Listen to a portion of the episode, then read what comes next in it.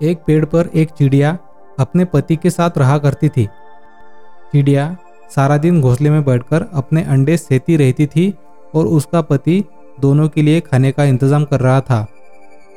वे दोनों बहुत ही खुश थे और अंडे से बच्चों के निकलने का इंतज़ार कर रहे थे।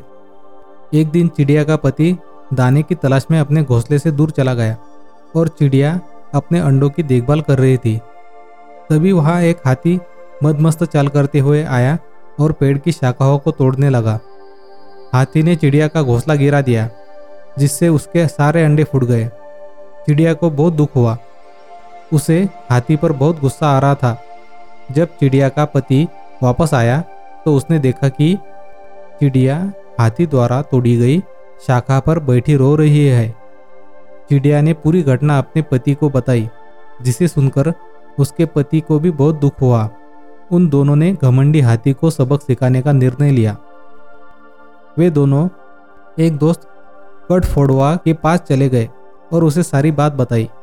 कट फोड़वा बोला कि हाथी को सबक मिलना ही चाहिए।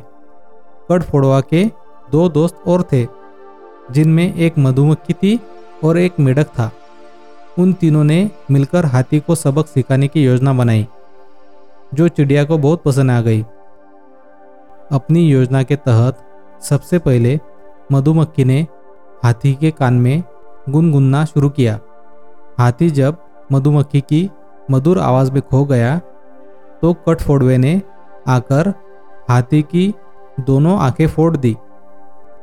हाथी दर्द के मारे चिल्लाने लगा और तभी मेंढक अपने परिवार के साथ आ गया और एक दलदल के पास तरटराने लगा।